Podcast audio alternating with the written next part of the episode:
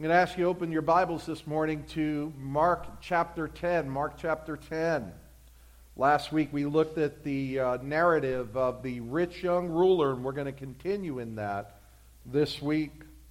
Last week we saw that our Lord Jesus Christ and his love and mercy showed this rich young religious, good, moral person that there was a cost to follow Jesus Christ. So, to break his own perception of his moral goodness, Christ directs this young man to the law, particularly to the moral law of God contained in the Ten Commandments. To understand this in a little bit more detail, we're going to look at the second half of this. We're going to look at, you know, last week we saw the cost to follow Christ. This week we're going to see the consequence of rejecting Christ. And so, to understand this in a little bit more detail, I thought it important to go back and review. Let's review the Ten Commandments just real quickly so that we have a good understanding of the text that we're going to look with. So, turn with me in your Bibles first to Exodus chapter 20. Exodus chapter 20.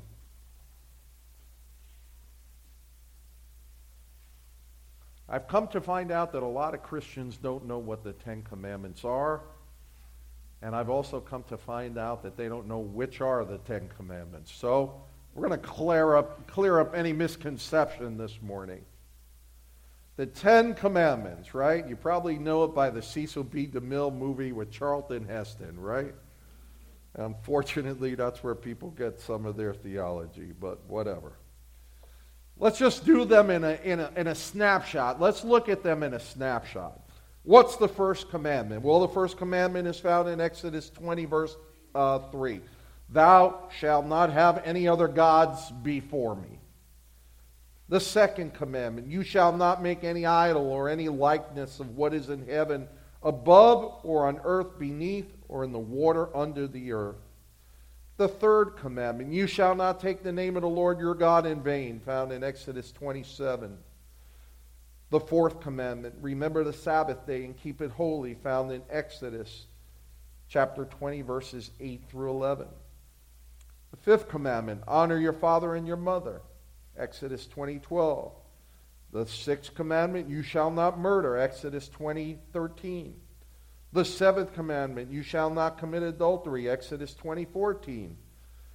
The eighth commandment, you shall not steal, Exodus 20:15. The ninth commandment, you shall not bear false witness against your neighbor, Exodus 20:16. And the tenth commandment, you shall not covet, found in Exodus 20:17. I would suggest that as you go through and you're reading, you underline these and you mark them and wouldn't hurt if you pulled them out and kind of memorized them.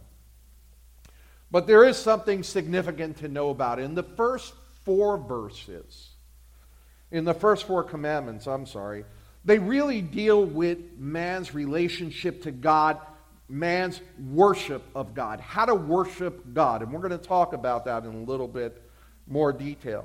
Uh, the fifth commandments through the tenth really deal with man's relationship or, or people's relationship to each other. Reflecting, it should be reflecting their relationship with God.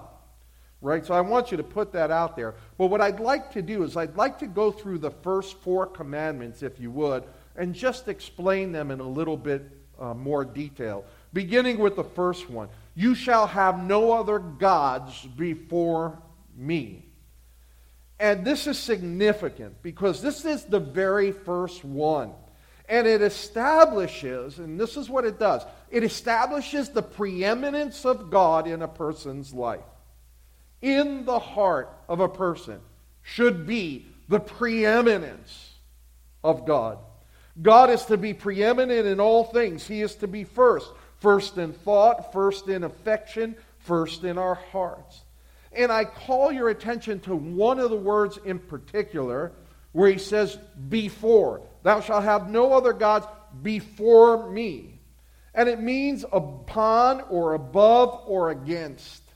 So it doesn't mean sequentially, it means above or beyond or against. So, what are we talking about? There is to be no God, no other affection over God. I'm going to show you as we go back to Mark chapter 10, I'm going to show you that this is where the rich young ruler fails. He fails right there, and I'm going to share something else with you. This is where all people fail. All people fail at this first commandment. Simply put, there is to be nothing that we love more than we love God. Everything else should pale in comparison.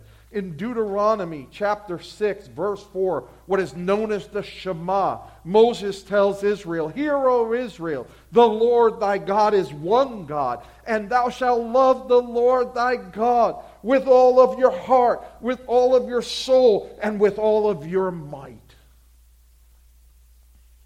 That is the singular, most critical commandment that Jesus references. That we are to love God with all of our heart, all of our mind, all of our soul. Why is it in the church today that there's so much indifference? Why is it that we have a hard time with committing to the things of God? What are the other things that that cloud and, and put scales upon our eyes that we don't see the glory of God. We don't yearn for God. We don't see the beauty of God. In Matthew 22, Jesus was asked by a scribe what was the greatest commandment, and Jesus quoted Moses right here. In Matthew 22, 37, uh, 37 and 38, he said, You shall love the Lord your God. And he quotes the Shema. Now, listen, I'm going to put it out there. Let us measure ourselves by that very first commandment.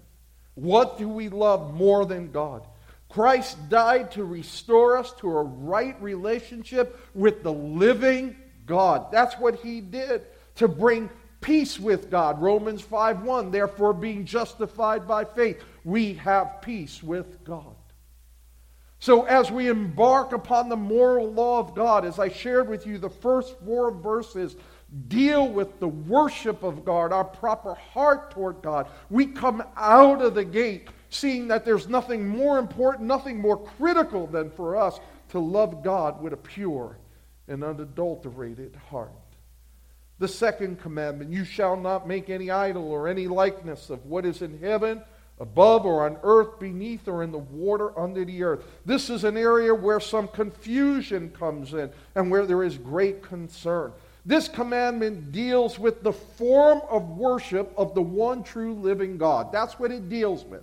We're to love the God, and now we're to have a form of worship to that God. And the Lord is clear with this. We are not to make any likeness, image of what the living God looks like nor worship that image. I remember when we first started the church years ago. There was a person who was attending the church, and we had moved into another building, a church building.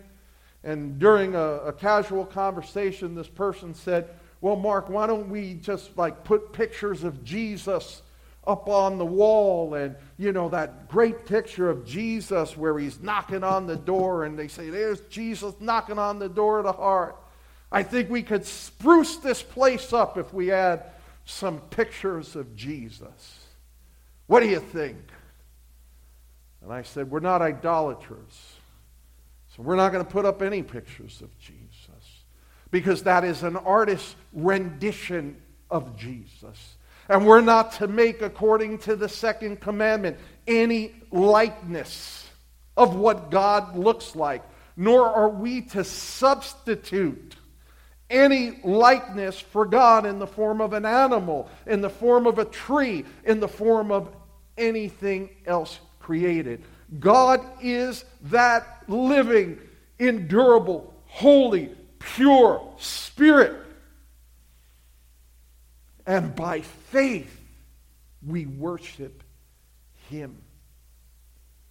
Many people say at times, well, I don't really actually worship it. I use that statue or that object or whatever to help me meditate and get closer to God. That is the essence of idolatry. That is it. You indict yourself by even saying it. It is the essence of idolatry. We're to worship the one true living God. God is spirit, Jesus said, and those who worship him worship him how? In spirit and in truth. And God has given us his word. And we come before him. The great commentator Matthew uh, Henry, in his commentary, states this It's called exchanging the truth of God for a lie. For images are teachers of lies. And it insinuates to us that God has a body, whereas he is infinite spirit. Our religious worship must be governed by the power of faith and not by the power of imagination. Sometimes joking around, you hear me say this. Joking around, just qualifying this right now. But sometimes, you know, I think God's from Brooklyn. And he speaks like he's from Brooklyn. You know, what are you doing? So many times I can hear the Lord say, What are you doing? What are you doing? You're messing up, oh boy. That's just a joke. Just want to put that out there. But there's something more, this fundamental truth that extends not only to the images of God, but if we worship other things, if we have a love that is greater than our love for God, then we're guilty of breaking this one as well. If our home is our treasure, if our wealth is our treasure, if all anything else that there is there is our pleasure and our treasure, then we make idols of these we become guilty of breaking the second commandment. Exodus 25 says, You shall not worship them, the Lord said to Moses, or serve them. Why? For I, the Lord your God, am a jealous God. The third commandment Exodus 27. You shall not take the name of the Lord your God in vain, for the Lord will not leave him unpunished who takes his name in vain. Listen to me good. If you're going to snooze out on the service, then listen to this one point, please. I beg you. This is a commandment that many people who profess the name of Jesus Christ are guilty of. And I really want to I, I really want to bring a level of sobriety to this and, and, and realism. This is a damning offense in our society and our culture. There are many that are guilty of it who hear this message, who are believers in Christ, and violate this commandment. In vain. What does that mean? It means to use the name of the Lord in emptiness, in nothingness, in vanity, in worthlessness, in terms of a motive. This is plain outright disregard for the name of God. That's what it is. It's disregard for the name of God. And it substitutes itself, or it gets used as using the name of God as a curse word, to swear by the name of God. All these things are violations of the third commandment. But this commandment comes with a penalty. For God will certainly not leave him unpunished who takes his name in vain. Now, listen to me. I'm begging you, with all sincerity of heart, I am begging everyone who hears this do not say OMG like we are so accustomed to saying, oh my God.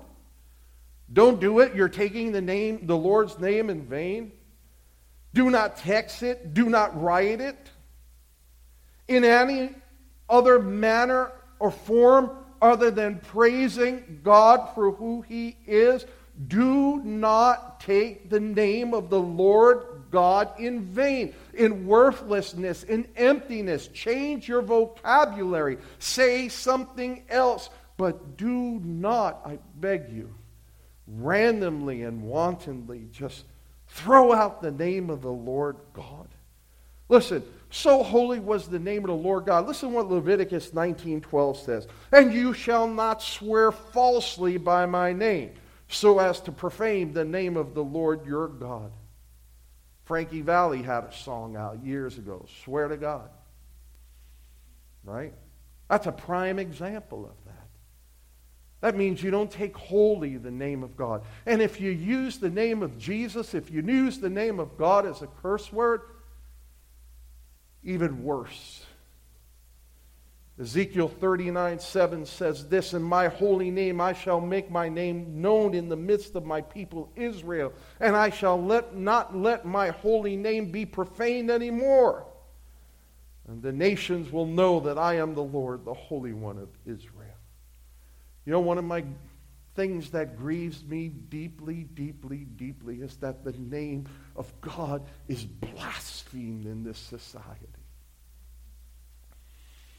I think about just recently, several months ago, when a court, when the Congress was holding session and they invited somebody to come and pray, and he prayed that God would move upon the, the Congress and, and that they would know the will of God. And this arrogant Jerry Nadler stands up and says, The God has nothing to do with the meeting of this Congress.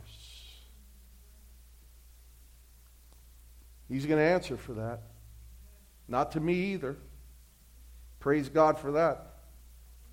The name of the Lord is being blasphemed all throughout this nation, all throughout the world. And God will not leave him unpunished who takes the name of the Lord in vain. Lastly, the fourth commandment remember the Sabbath day and keep it holy.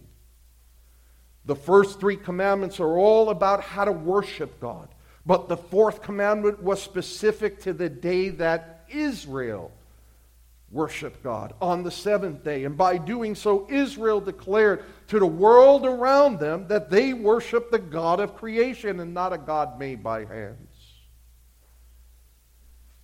This commandment is reflective of God's creative activity and a day to pause and worship God with all mind and soul. And it is important to note that the Sabbath was given to Israel, but the Sabbath was not given to the church. A matter of fact, it's nullified in Colossians 2:16.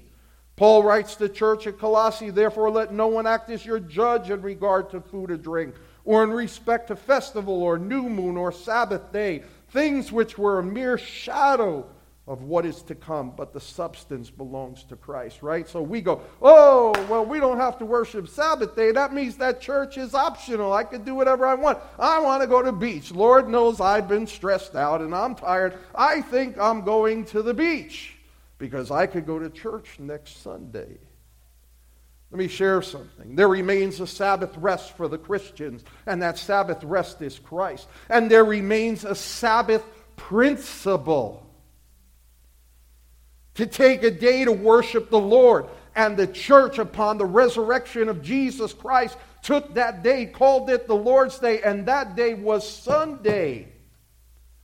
And Sunday is the day of that Sabbath principle where we come together to worship the Lord. Hebrews 4 9 through 10 says, There remains therefore a Sabbath rest for the people of God, for the one who has entered his rest has himself also rested from his works as God did from his. The principle of the Sabbath rest was to worship God. Six days you shall work, but the seventh day you shall rest. And your energies and your attention was directed at the worship of God.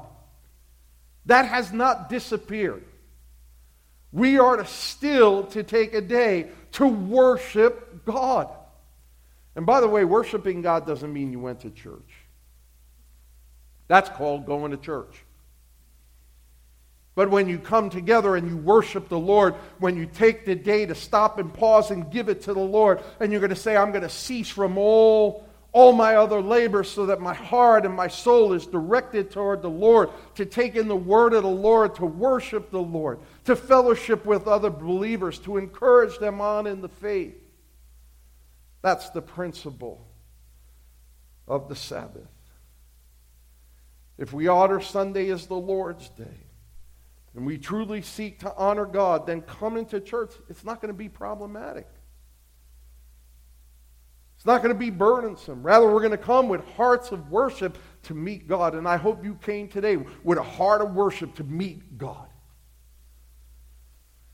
So, as we look at those first four commandments, the reason I pointed out that first four commandments shows that the heart has to be pure to fulfill those.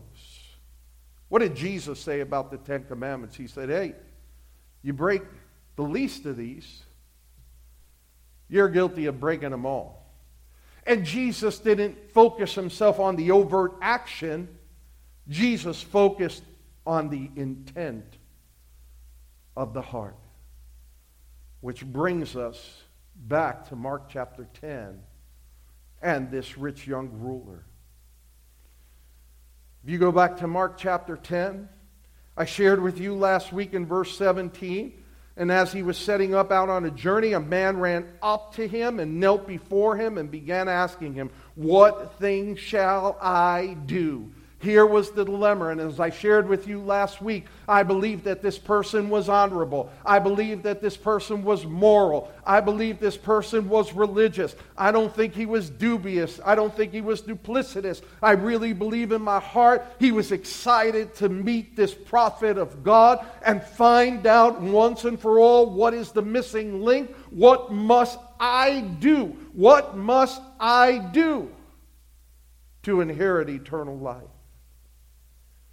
And notice in verse 19 that Jesus said to him, You know the commandments. Now, stop and pause here for a quick second. Which portion of the commandments does he give him? He gives him the back portion of the commandments, man's responsibility to other man. But he didn't give him the front end of it. And always remember, you'll see through Scripture that whenever Jesus encounters the proud, he gives them the law. When Jesus encounters the humble, he extends to them grace. Now, let's not beat up this rich young ruler as I heard many pastors do. Oh, he was proud, he was wealthy. Listen, he's us. Let's put that, let's, let's, let's put our money where our mouth is. He's us. He's moral, he's comfortable, He's got a good sense of religion about him. Hey, that describes 90% of the church today. So let's not get all, all judgmental on this guy. But notice what the Lord says to him. The Lord says to him, You know the commandments do not murder, do not commit adultery, do not steal, do not bear false witness, do not defraud, honor your father and your mother. Jesus gives them the very things about man's interactions with man as reflected by God. But Jesus did not tell him Thou shalt love the Lord thy God with all of thy heart and soul and mind. The back end of the Ten Commandments reflect the heart that is after God. And notice the response to the rich young ruler in verse 20. He said to him, Teacher, I've kept all these things from my youth up. And I shared with you last week, it was like he was saying, Tell me something I don't know. Where's the revelation? Where's the word, Lord God? Where be healed and you're going to do this. Where is it, Lord? I'm looking for something big. You're giving me the Ten Commandments. I could recite them forward. I could recite them backwards. How do you want them? Call them out. I'll tell you how they go. Lord, I've been doing all these things from the time I was a tot. Right there by the way, is a reflection. A reflection of that self confidence. I'm secure in my knowledge. There's a great, great sin that's occurring in the church of Jesus Christ today. Everybody's a theologian. There's a great sin in the church of Jesus Christ today where, where so many people know the Word of God, but very few people know the God of the Word. There's a great sin in the church of Jesus Christ today where many are resting upon their accomplishments and they're resting upon their wisdom and they're resting upon their book knowledge, but the knowledge of the Spirit of God they have none. Which is why we see so many churches today that are weak and so many Christians that are powerless. They wouldn't know the Holy Spirit if the Holy Spirit hit them over the head with a baseball bat.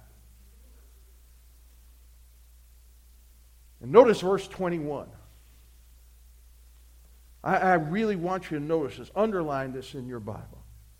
And looking at him. I shared with you last week that that, that word looking means to stare intently. It's an intense stare, as if he's seeing through a person. So get it.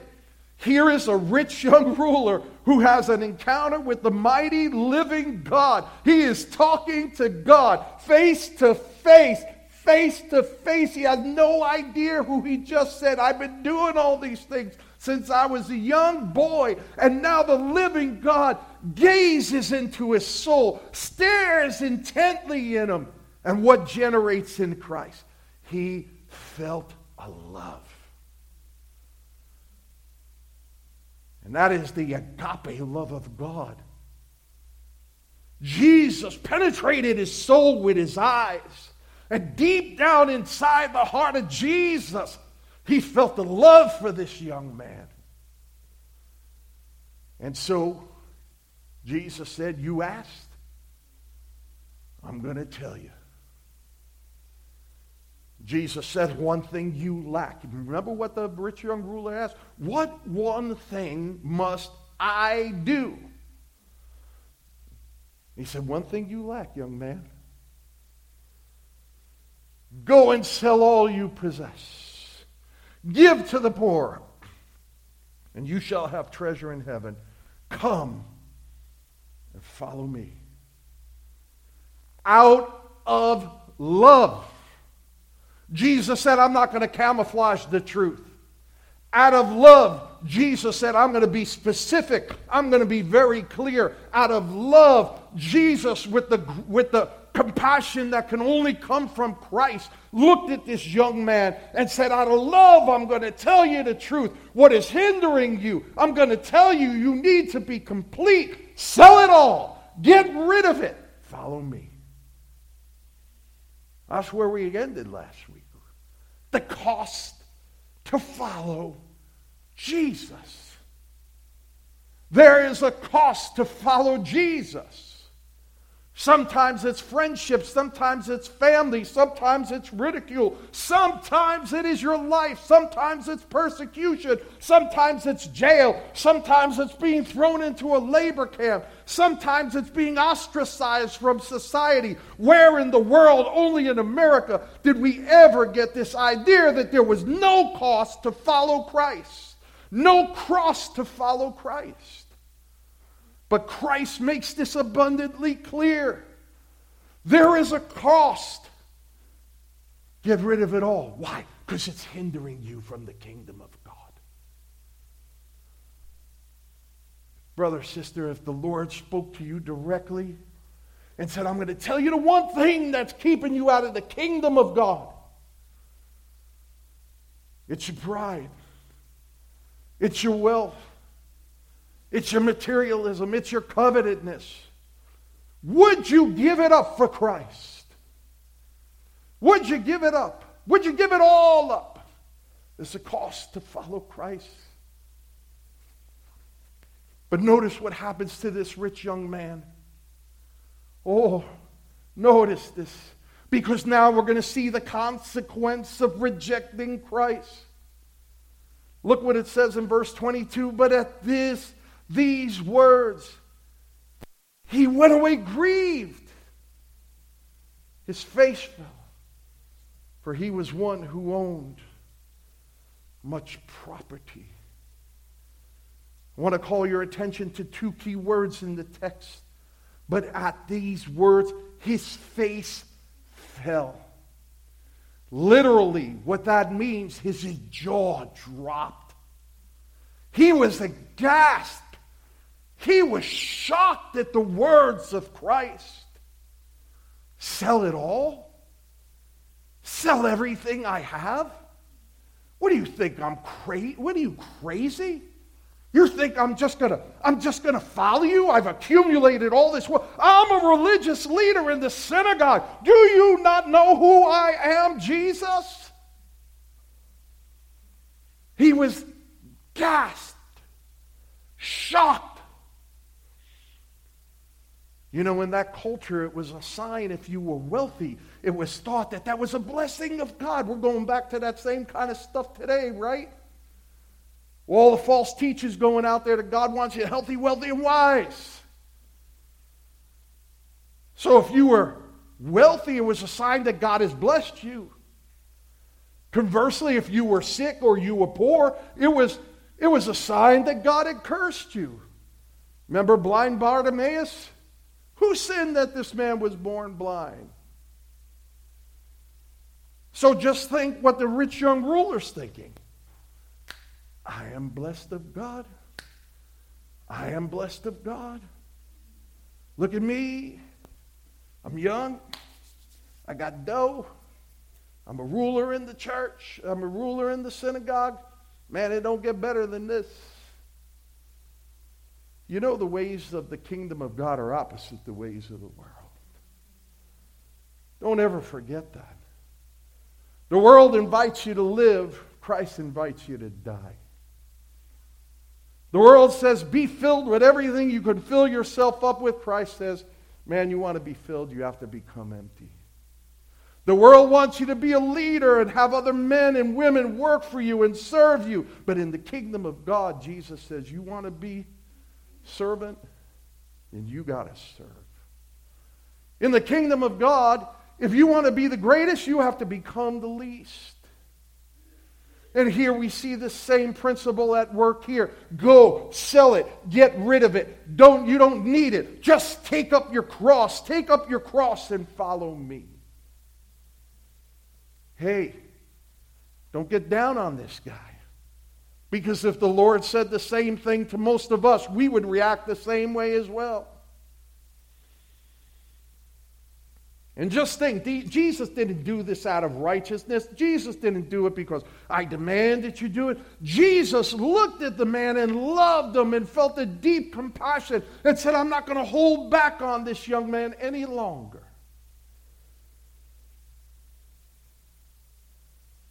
It also goes on to say that after his face fell, after he was shocked, after he was gasped, he went away. He left. There were no other words to say to Jesus. You notice that. Sell it all. And he went. And not only did he went, but he went away, the Word of God says, grieved. Grieved. And that word talks about to experience a deep emotional pain or trauma. Now remember the beginning, verse 17? He ran up to Jesus. He ran up to Jesus, and not only did he run up to Jesus, but he ran up to Jesus and he knelt down at him. He was convinced at some point this man was going to open up the kingdom of God to him. And yet, when Christ opened up the kingdom of God, the cost was too great to, pray, to pay.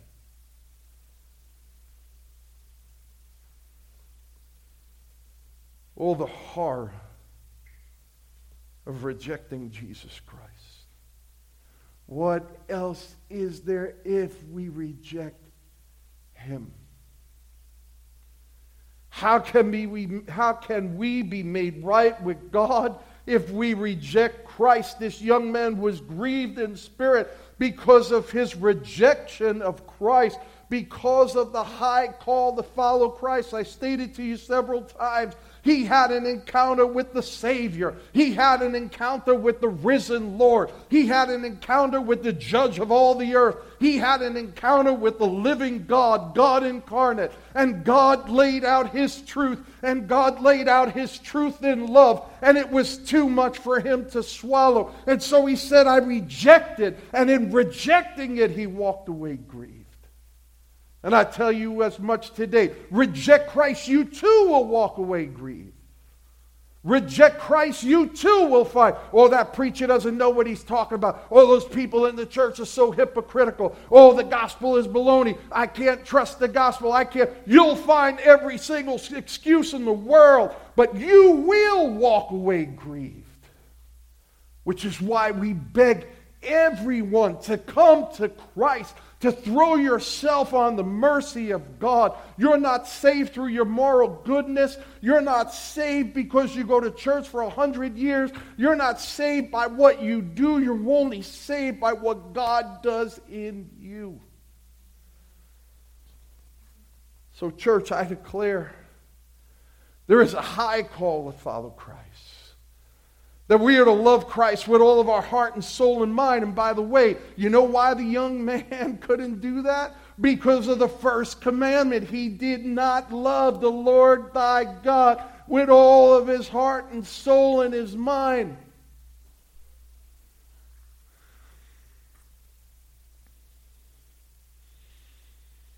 And that we as the children are to serve him and worship him only. Listen, when you're a Christian, there's no inconvenience too great for God. There's no sacrifice too great for Christ. There's no affection greater than Him. The Christian life, let me put it on the table for you right now. The Christian life is a life of sacrifice and inconvenience and suffering after Christ. Many want to love Christ, so they create a Christ of their making and they worship Him. Good Lord, if I had a dime for every time somebody tell me, oh, I went to such and such church, oh, I love the music. What happened to the rest of the church service? What about the Word of God? They create their own Christ. And they say, My Christ would never do that. My Christ would never say that. And here's a bulletin they're right. They're absolutely right. Because their Christ doesn't exist. There's only one as revealed in Scripture. My favorite thing is when I hear people say, Well, I love Christ, but I'm not going to be crazy with it. I probably push people away from Christ if I'm too much with them. How do you push people away that are already pushed away? When they're outside of Christ, they're lost. They're in the hands of the enemy. How do you push them further away? That's a lie of the devil. It's a lie of the devil. Listen, this young man on the surface was religious, moral, steeped in Jewish tradition, knowledgeable in the law of Moses, yet he missed the mark with God. Are you hearing this? He was moral, he was religious, he was steeped in tradition, but yet he missed the mark with God. And I think how many in the church of Jesus Christ are knowledgeable in the Word of God, steeped in the tradition of the church, but they lack a genuine affection for Christ. How many love the things of the world more than they love Christ? Whether it is job, career, home, family, material things, status, entertainment, the list can go on. Christ would say that does not constitute love for God. Listen, the call to follow Christ is much higher. And simply, the call to be a Christian is a high call. Listen to our Lord Jesus in Matthew 10 37. He who loves father, mother more than me is not worthy of me. He who loves sons or daughter more than me is not worthy of me. Listen to Jesus in Luke 14, 26. If anyone comes to me and does not hate his own father and mother and wife and children and brother and sister, yes, even his own life, he cannot be my disciple. Let me qualify that.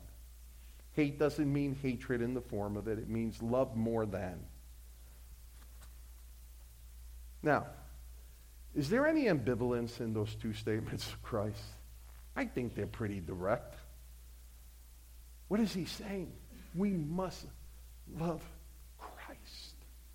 We must love God. How do we love Christ? How do we love God? Through Jesus Christ, his Son. By coming and being saved, by repenting of our sins and turning to Christ as our only atonement for sin, then we can come in, then we can enter in to fellowship with God cost to follow Christ is a high cost and not some empty profession. It requires a new birth, a birth from above, and cannot be done in our, in our own ability. Notice the response of Jesus here, verse 23.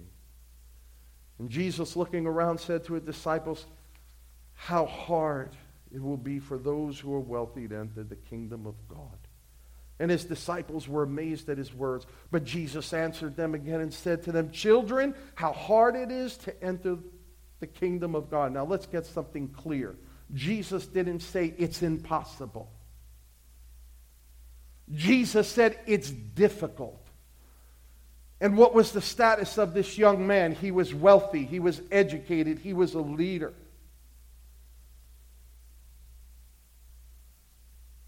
And the disciples were amazed at his words. Now these disciples' mouths drop. What? What, Lord? The wealthy cannot be saved? This is what they're thinking. Verse 25, Jesus makes the statement it's easier for a camel to go through the eye of the needle than a rich man to enter the kingdom of God. In verse 26, and they were even more astonished. Now they're really shocked. Lord, what are you telling me? How do I get a camel through an, eye of a needle? That's an impossibility, Lord. Just think of the reorientation the disciples are going through. Lord, I thought they were blessed. Lord, I thought you gave riches as a sign of blessing. Lord, I thought that this was the way. Now you're telling me it's not true. It's not true. Let me tell you something. Wealth deceives, pleasures deceive, comforts deceive. They make us have this less, less of a sense of a longing and a need for God. This young man was comfortable in his role. He was comfortable in his wealth. He was comfortable in his wisdom. He was comfortable in his culture. And it deceived him into believing that everything was all right with God. This rich young man represents the average American. I got it. I got it. And so many times when we're so comfortable, we don't have a tendency to think for the Lord. You know what the proof of that is? Have a crisis come in your life. Pastor, I have cancer. Pastor, I have COVID. Pastor, I lost my job. My daughter ran away. My son moved away have a crisis, and all of a sudden, what happens? We're down on our knees. Oh, mighty God, hear my prayer, hear my prayer. Now, listen, I'm not making light of that. Please, don't think that I am. I'm not. Because from the best of us to the least of us, we all do that. But what I am saying is, when crisis and suffering and trial enter our lives, we remember God. The point is, we need to be always remembering God, walking in fellowship with God, in concert with God, in lockstep with God. When we think we don't need Him, that is the time we need Him the most. When we don't feel like praying, that's the time we need to pray the most. When we don't feel like going into the Word of God, that's the time we got to jump into the Word of God the most. When we don't feel like going to church, that's the time we need to be among God's people the most. Don't let the devil mislead you or persuade you elsewise. Don't let him tell him that everything in your life is okay and fine and you're strutting and you're doing good. That is the path of destruction of so, so many. When they get to the point where they say, I'm good, I don't need God, I'm doing great, the Lord is blessing me. There's this tendency in our culture that when things go good, we say, Oh, the Lord bless you. I got this new job. Oh, God really blessed you with that new job. I got that car. Oh, the Lord really blessed you with that car. But you know, many times the Lord blesses you in suffering, in trial, in the circumstance where you're being proved when you don't know how to pray as you should, in illness at times when you're saying, Lord, take this from me, Lord, take this from me. And the Lord is coming back and saying, My grace is sufficient for you. My grace is sufficient for you. I will not let you go. You will not be tempted beyond what you can endure. I will indeed provide the exit, but it ain't here yet. And the Lord says, Hold on. Hold on to the altar. Keep believing. Hold on. Hold on. Hold on. And the Lord is pouring out abundant grace and mercy into your life. The kingdom is opposite the world. And sometimes we think when we have it all, we've arrived. But in a moment, in a moment, the Lord could shatter the stability made through man and bring us to our knees and say, God, forgive me. Help me, God, please. Please.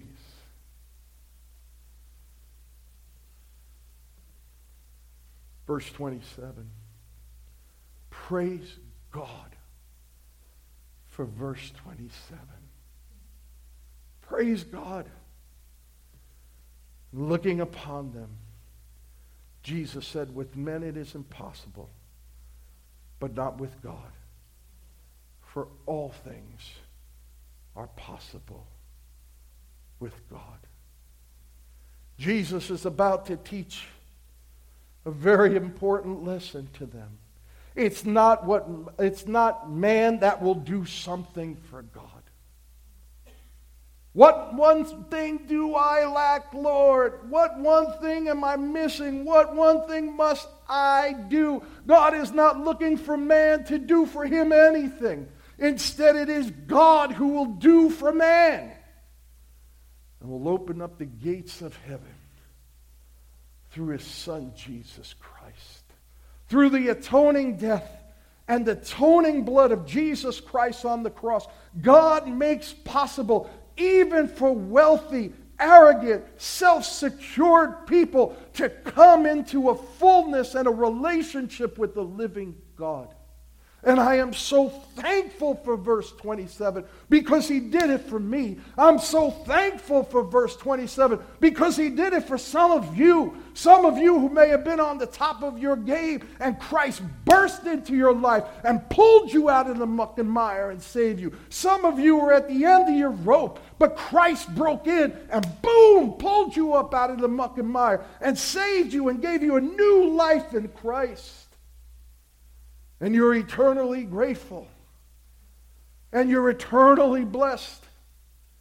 And the Lord is pouring out, even in your trial and in, even in your suffering, abundant blessing, abundant blessing, abundant blessing. Maybe you don't even realize.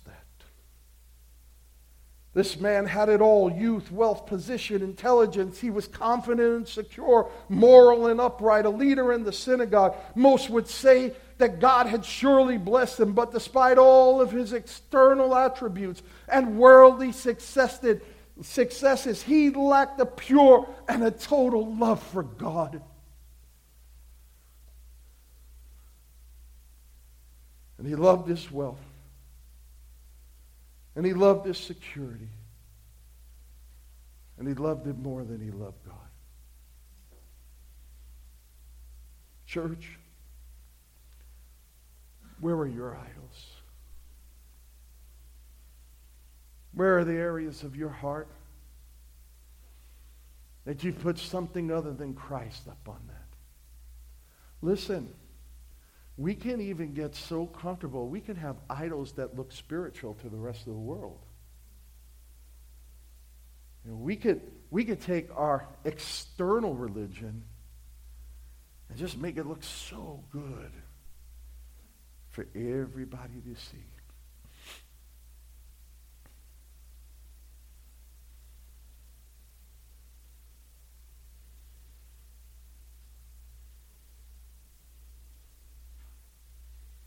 As we close this message,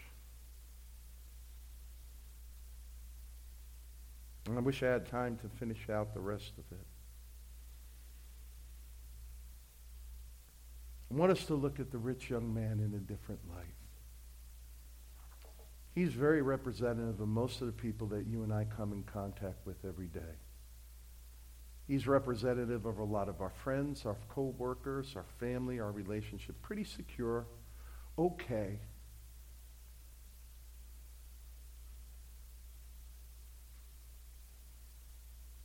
But it all boils down to where are you with Christ?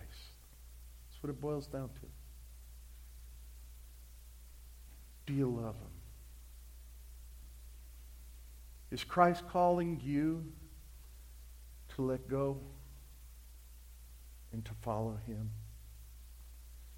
Do you have a hunger and a thirst in your heart for Jesus Christ? Do you pant after Christ? Do you yearn for Christ? Do you love Christ? is he your joy? Is he your greatest affection? Maybe that love has dwindled somewhat. Maybe you think back to a time when I did all these great things for Christ, but I haven't done anything recently in years for Christ. Let me tell you something. If you repent of that sin today, Christ will rush into your life.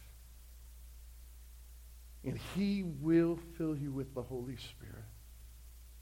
And he will equip you so that your life changes. I tell everybody what God did in my life is he intercepted my life.